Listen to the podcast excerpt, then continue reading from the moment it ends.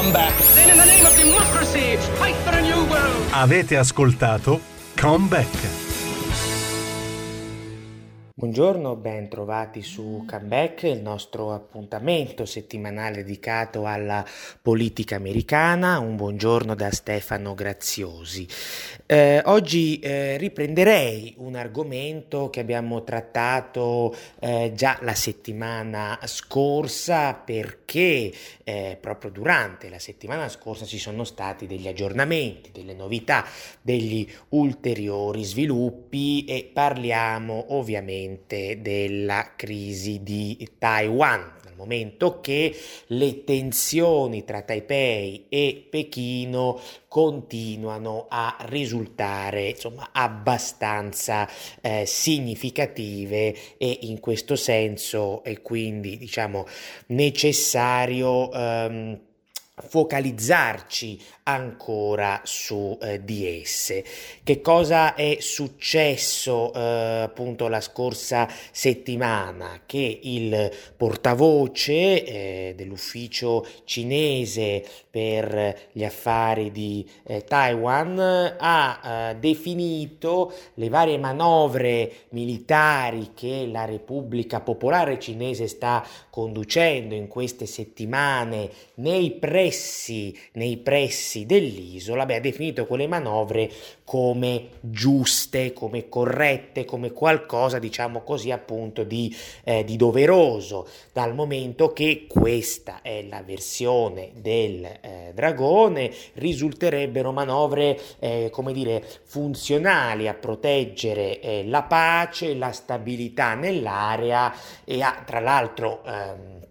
questo portavoce ha anche denunciato quelle che ha definito delle interferenze eh, esterne eh, per quanto riguarda appunto la questione di Taiwan, perché ricordiamo che eh, dal punto di vista cinese, secondo il governo cinese, Taiwan sarebbe appunto una provincia ribelle che vorrebbe eh, reincludere nei suoi domini. Xi Jinping, sapete, ha recentemente recentemente parlato di una eh, riunificazione, eh, ma non è del resto una, un tema recente questo. Ehm, eh, dal canto suo eh, Taipei non ne vuole assolutamente sapere e i cinesi ritengono appunto che ci siano queste eh, interferenze essenzialmente da parte degli, eh, degli Stati Uniti. Non a caso la Cina in queste ultime settimane ha duramente attaccato il Partito Progressista Democratico che attualmente è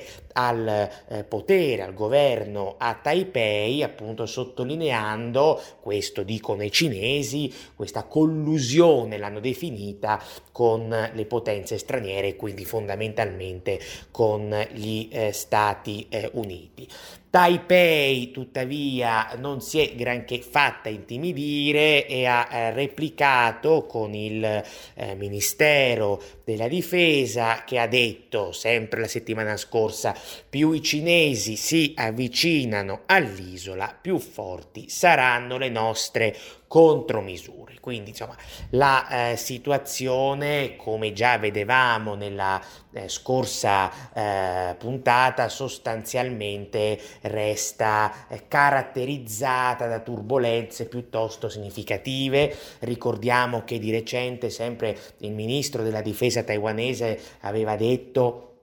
che erano 40 anni appunto che tali tensioni così elevate, così significative eh, non eh,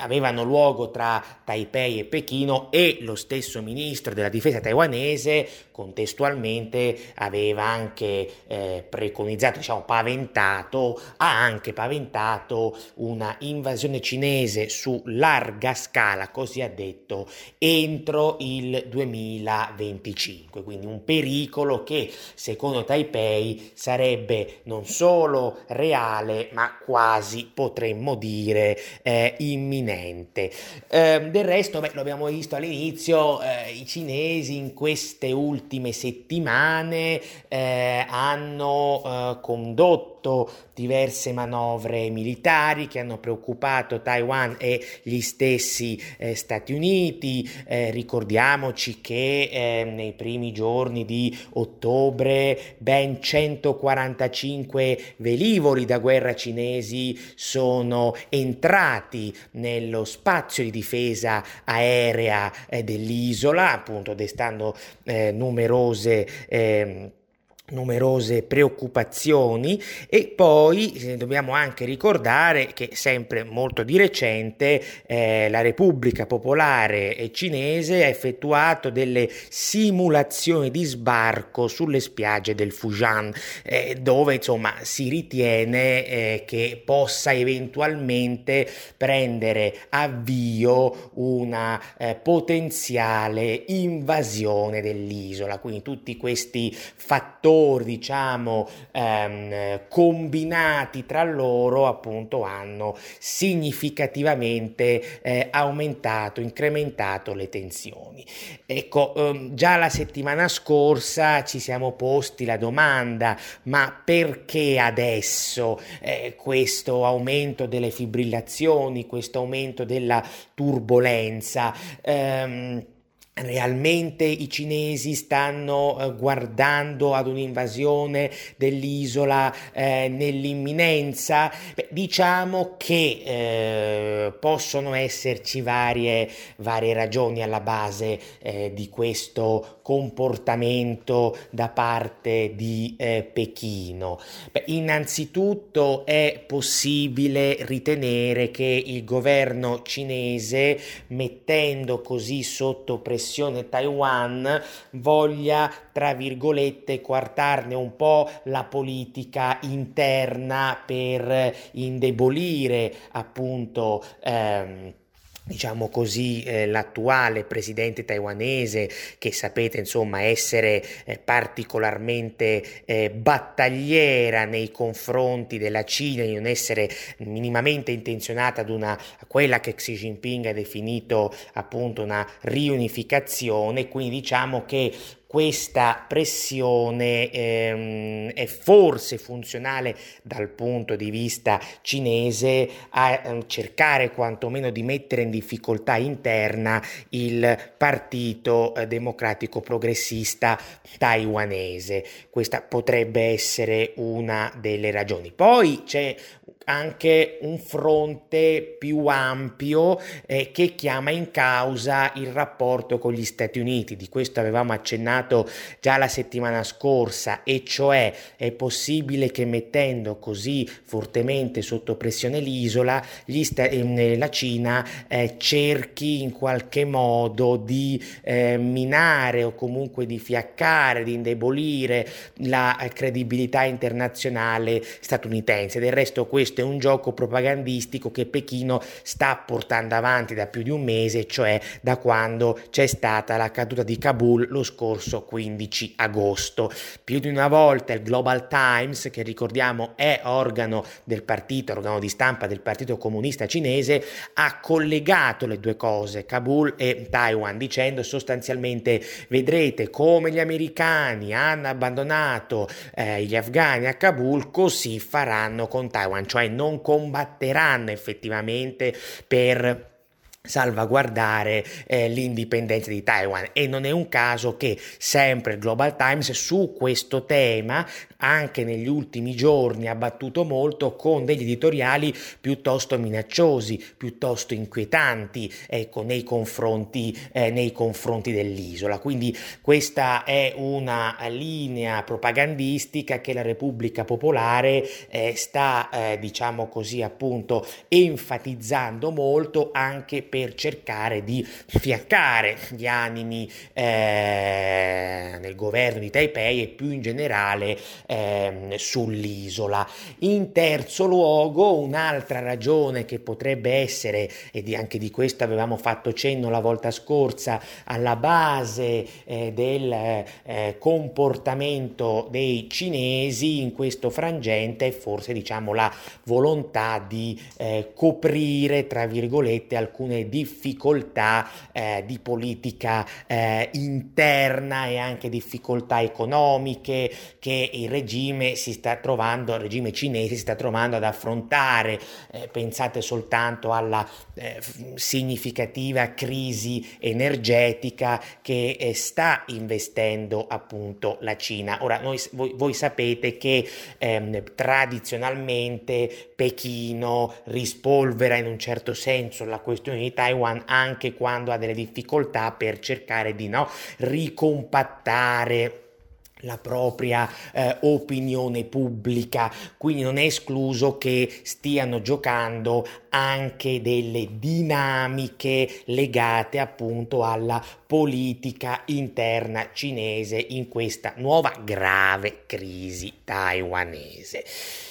Gli americani cosa fanno? Beh, gli americani in realtà non stanno esattamente con le mani in mano, i cinesi sono anche molto preoccupati perché al di là della linea propagandistica che dicevamo prima, sanno bene che eh, il ritiro ehm, delle truppe statunitensi dall'Afghanistan ha tra, eh, diciamo, come, come, nel, suo, nel suo senso strategico più profondo, nasce dalla volontà di riorientare la politica estera statunitense dall'Asia centrale e dal Medio Oriente all'estremo oriente, nella fattispecie all'Indo-Pacifico. Per farla breve, il ritiro degli Stati Uniti dall'Afghanistan nasce anche dalla volontà di avere le mani più libere per contenere la minaccia cinese appunto in estremo oriente e questo è un discorso che in realtà eh, include non solo Biden ma include anche i suoi due predecessori, Donald Trump e Barack Obama, quindi questo, questo tentativo di riorientarsi no, verso appunto l'Indo-Pacifico, eh, liberandosi maggiormente dalle pastoie sia dell'Afghanistan che più in generale del Medio Oriente, è una linea che pur tra mille scossoni va avanti appunto dall'amministrazione Obama, è passata attraverso quella Trump e ora è arrivata appunto appunto a quella di eh, Joe Biden. Quindi per eh, che, che, ne dicano per i cinesi il ritiro statunitense dall'Afghanistan è stato strutturalmente un problema, non solo perché comunque finché c'erano gli americani tutto sommato i cinesi avevano una maggiore tranquillità lì in termini di stabilità, ma anche perché sanno che adesso il prossimo avversario eh, a cui eh, diciamo gli Stati Uniti vogliono dedicare eh, la maggioranza delle proprie risorse sono proprio loro, cioè i cinesi. Quindi questo indubbiamente ha creato una, un senso di preoccupazione a Pechino, un senso di preoccupazione che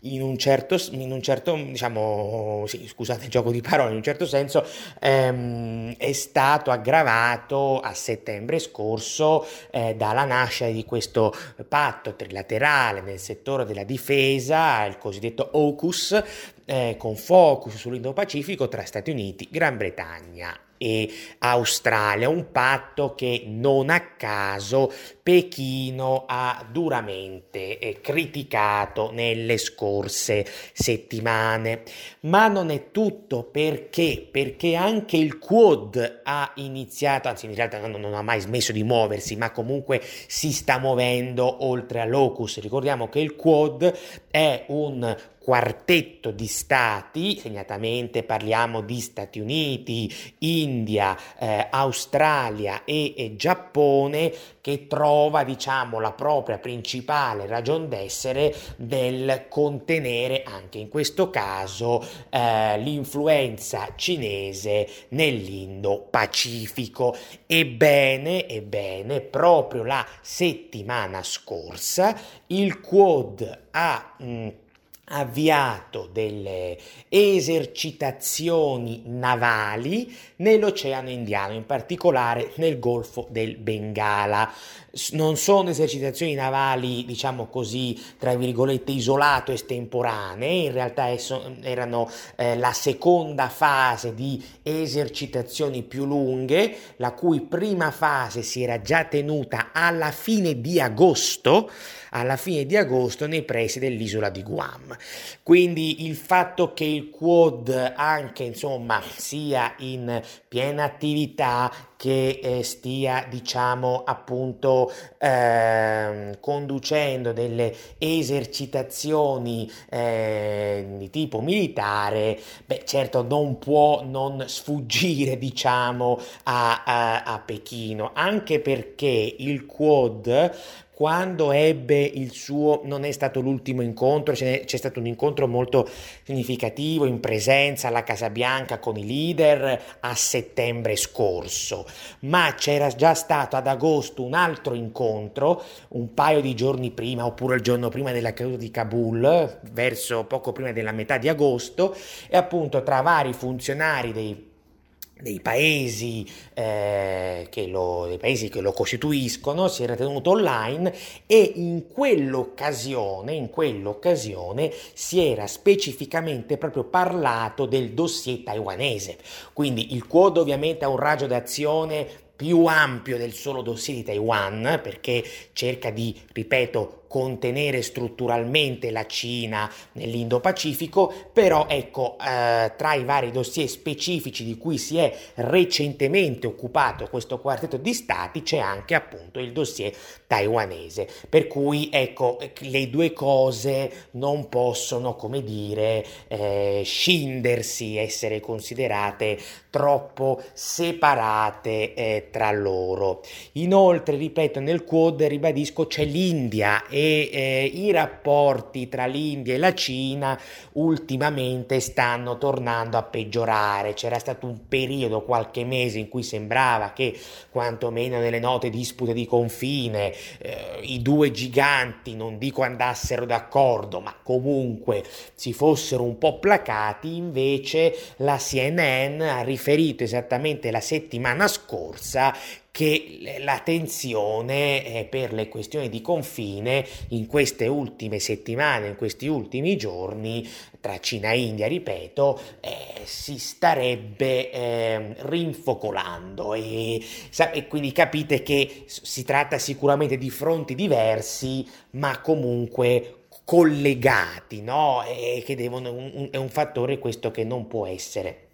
assolutamente ignorato. Un terzo elemento, eh, dopo l'AUKUS e dopo il Quad, che ci fa capire come gli Stati Uniti si stiano muovendo sempre di più per cercare di contenere efficacemente Pechino, risiede nel fatto che anche qui pochi giorni fa eh, la CIA ha annunciato, una decina di giorni fa, la CIA ha annunciato eh, la nascita di una nuova unità operativa specificamente, specificamente dedicata alla Repubblica Popolare Cinese. E questo è, diciamo, un, un, segnale molto importante perché, insomma, il fatto che la CIA eh,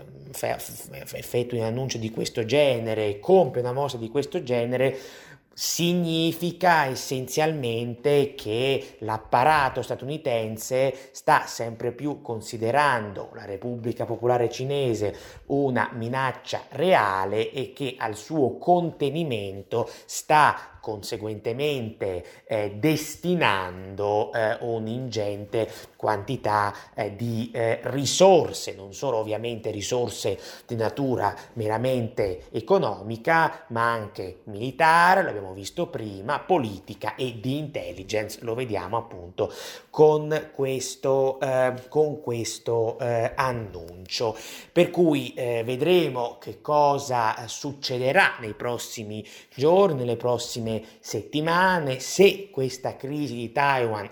sia destinata in un certo senso a eh, scemare oppure se al contrario eh, siamo di fronte a qualcosa eh, di più rilevante, eh, di una diciamo così di, di, di turbolenze, qualcosa che possa sfociare appunto in scenari militari poco rassicuranti, eh, lo vedremo e eh, in caso sia che ci sia lo scenario, si verifichi lo scenario A o lo scenario B, continueremo ovviamente in questa trasmissione a ad occuparci appunto di questo spinosissimo e rilevantissimo dossier. Eh, farei una piccola pausa. Nella prima parte della trasmissione di oggi siamo occupati nuovamente, come la settimana scorsa, di un dossier internazionale indubbiamente rilevante, di una crisi che si sta facendo, almeno per il momento sempre più preoccupante, che è quella di eh, Taiwan, una crisi che ovviamente investe i rapporti sempre più turbolenti tra Taipei e Pechino, ma anche quelli, eh, anche qui non particolarmente idilliaci, tra la stessa Pechino e Washington. Tra l'altro dimenticavo anche nella prima parte di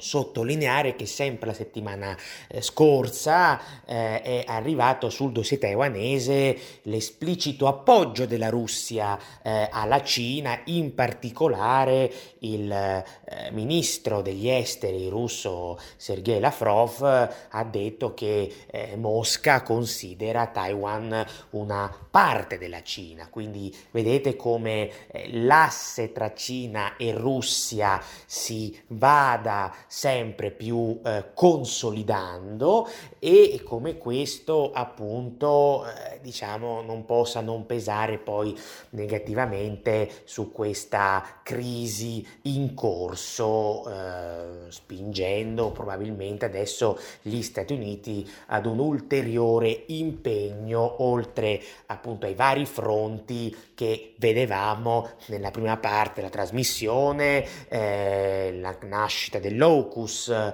le eh, esercitazioni militari del Quad nel Golfo del Bengala e la nuova unità, vedevamo, eh, operativa della CIA specificamente dedicata al dossier eh, cinese. In questa eh, seconda parte eh, mi sposterei invece eh, più sulla politica interna americana. Um, Già la settimana scorsa, eh, quando abbiamo parlato no, eh, della legge eh, texana sull'aborto, abbiamo appunto ricostruito, cercato di ricostruire, quantomeno per sommi capi, il dibattito no, che su questo fronte eh, sta eh, investendo gli Stati Uniti, ci siamo soffermati, eh, diciamo brevemente, sui rapporti non così idilliaci tra l'attuale presidente americano Joe Biden, che è il secondo eh, presidente cattolico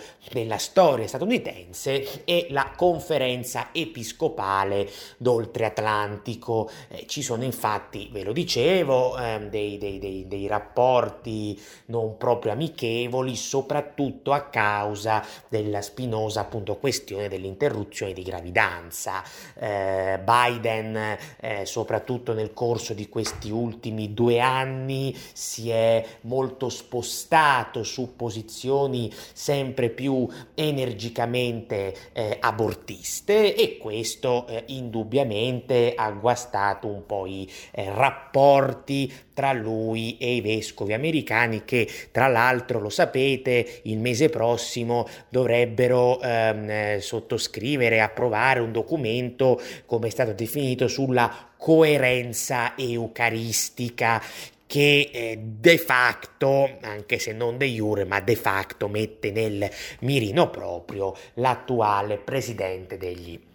Stati eh, Uniti. Tornando quindi al tema eh, del eh, cattolicesimo eh, americano, ecco, eh, c'è eh, un discorso, una questione che purtroppo viene poco dibattuta dalla stampa d'oltreatlantico, quindi sì, c'è qualche articolo tendenzialmente di cronaca, eccetera, ma poco altro, se non fatta eccezione per alcune testate testate però molto specializzate, diciamo di area cattolica, come ad esempio il National Catholic Register, però dicevamo a livello generale non è che la grossa stampa americana se ne stia occupando molto. E di cosa stiamo parlando? Beh, di un campanello d'allarme molto preoccupante che eh, giovedì scorso è stato lanciato dalla conferenza episcopale appunto degli Stati Uniti. In realtà è un problema più strutturale che eh, diciamo si sapeva già da prima che la conferenza episcopale americana lo eh, evidenziasse in modo formale, cioè il fatto che negli ultimi tempi, possiamo dire nell'ultimo anno o anno e mezzo addirittura in particolar modo, eh, sia aumentato, insomma si sia verificato quantomeno un numero considerevole di eh, atti atti eh, vandalici ai danni di luoghi di culto cattolici negli Stati Uniti. In particolare il National Catholic eh, Register dice che questi atti fatti non comprendono solo vandalismi tipo appunto graffiti sui muri delle chiese o statue cattoliche decapitate distrutte, ma addirittura si parla di eh, lapidazione, eh, scusatemi, di profanazione, perdonatemi, di lapidi con delle svastiche addirittura o comunque con altri, altri simboli eh, di estremismo o comunque osceni. E poi eh, anche c'è il fenomeno mm, che tra l'altro non riguarda solo gli Stati Uniti, ma ora parliamo degli Stati Uniti, degli incendi dolosi ai danni appunto che qui di vari, eh, di vari luoghi di culto. E quindi da questo punto di vista si sono mossi due pesi massimi della, della conferenza episcopale statunitense che sono l'arcivescovo di, di Oklahoma City Paul Coakley e poi il più noto ancora Timothy Dolan che sapete è arcivescovo di New York e, e se non ricordo male stato addirittura papabile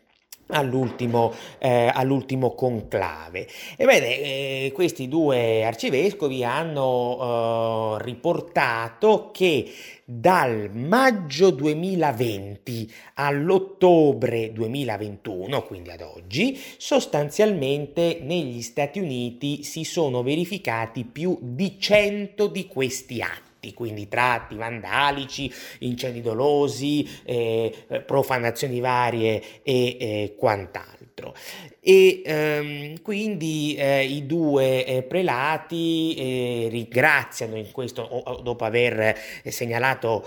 questo, questo fatto, che tra l'altro riguarderebbe ben 29 stati, 29 stati, quindi ben più della eh, della metà, eh, Coakley e Dolan eh, ringraziano sì le forze dell'ordine eh, per eh, aver cercato di fronteggiare prevenire anche eh, questi, questi eventi laddove possibile, però dicono anche altre due cose. Ehm, i due arcivescovi, cioè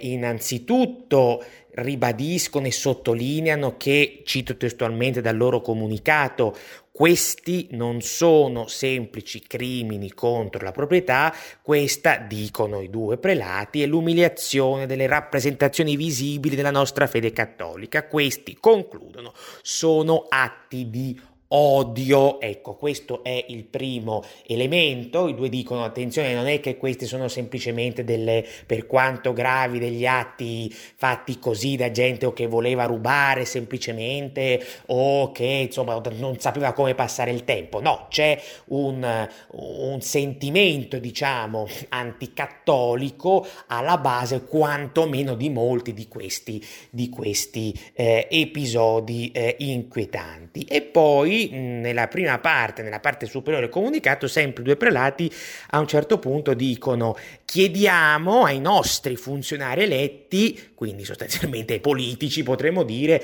ehm, sia statali, locali, ma probabilmente anche nazionali, di farsi avanti e condannare questi attacchi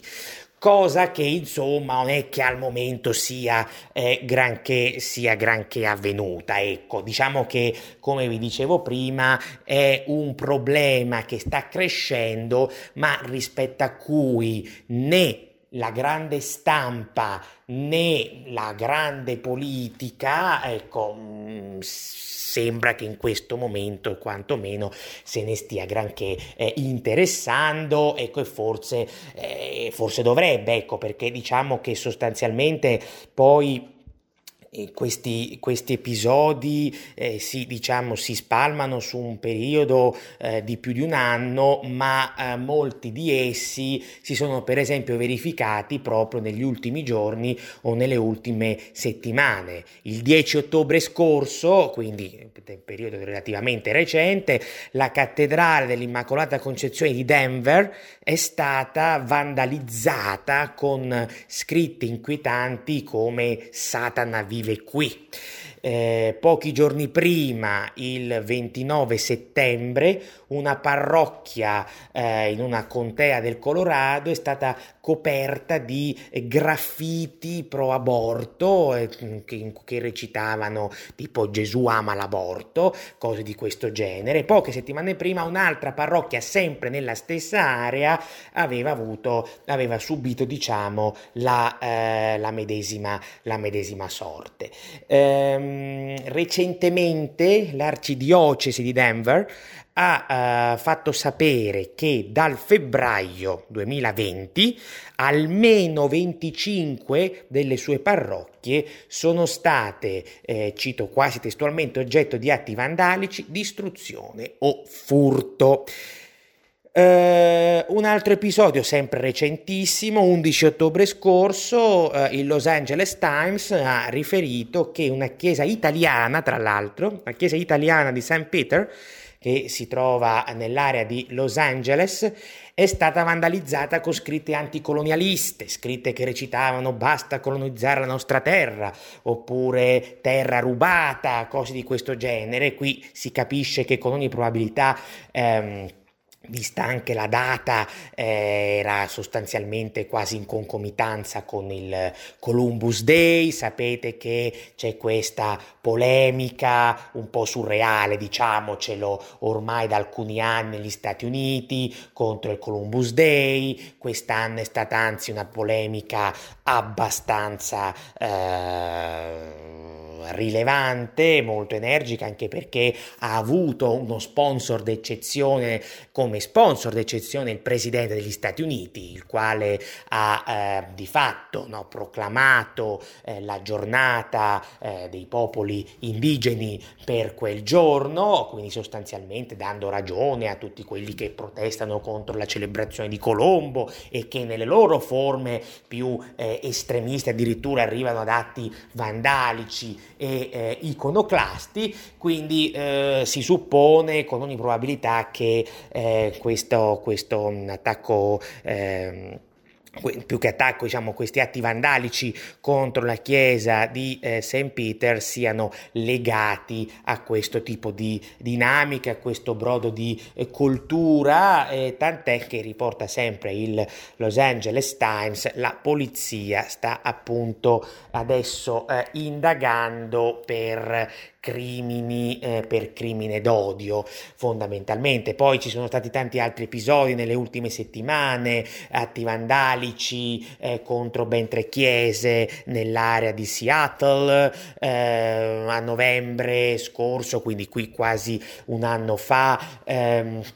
una, una, una, chiesa eh, nello stato di Washington è stata colpita da un incendio, da un incendio doloso. Quindi diciamo, è una situazione eh, che, vi dicevo, si sta facendo via via sempre più eh, preoccupante che un certo sentimento di ostilità eh, verso il cattolicesimo stia serpeggiando in America non è una novità, è qualcosa che negli ultimi anni soprattutto si è manifestato in varie forme anche di eh, intolleranza e non solo attenzione a livello, come dire, in alcuni settori, possiamo dire, della popolazione dell'elettorato, ma anche purtroppo è un clima questo che ha fatto capolino ha cominciato a serpeggiare, a farsi strada anche addirittura ai vertici, in alcuni casi delle istituzioni americane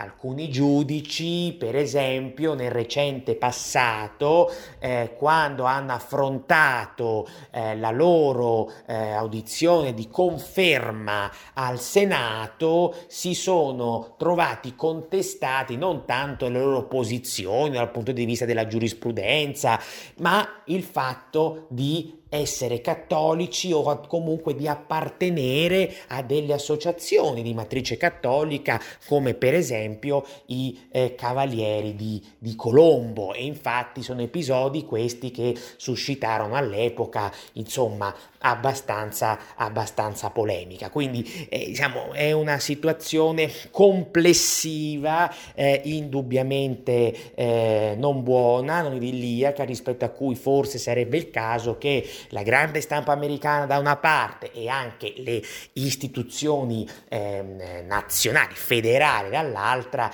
iniziassero a prestare un po, di, un po' di attenzione, fermo restando che poi questo sentimento anticattolico talvolta si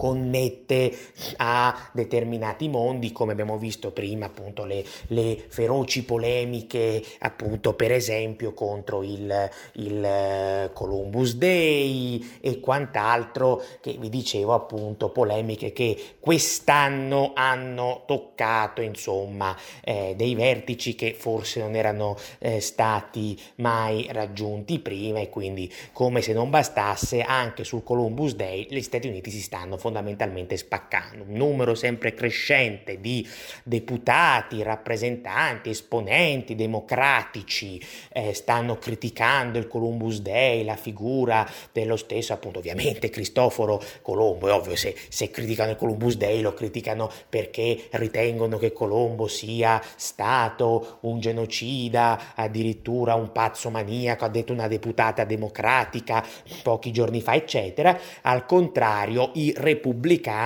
tendenzialmente stanno facendo quadrato attorno alla figura storica, alla difesa della figura storica del, del eh, navigatore eh, genovese. Non solo diversi appunto eh, alti esponenti repubblicani hanno difeso la celebrazione del Columbus Day, penso al deputato Jim Jordan, penso al senatore Ted Cruz, ma ehm, quello che diciamo ha forse si è esposto maggiormente è il governatore senatore eh, repubblicano della Florida Ron DeSantis che ha effettuato insomma proprio un proclama a favore eh,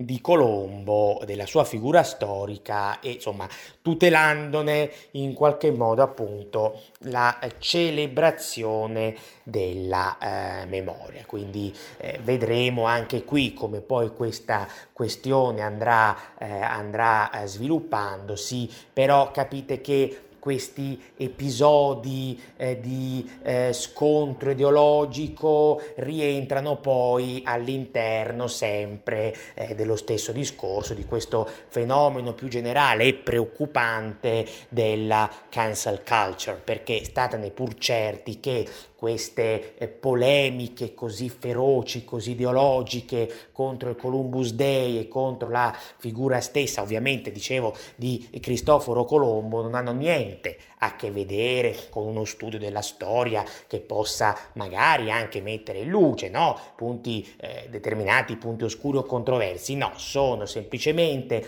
delle battaglie eh, o fanatiche o strumentali dal punto di vista politico e questo mi dispiace in questo frangente sono i democratici di fatto ad alimentare eh, il fuoco della divisione, battaglie che poi non fanno che esacerbare gli animi e quindi aumentare la già considerevole polarizzazione che, lo sapete benissimo, caratterizza da anni eh, purtroppo il panorama politico e finanche culturale degli Stati eh, Uniti. Ed è proprio in questo calderone eh, di, di tensioni che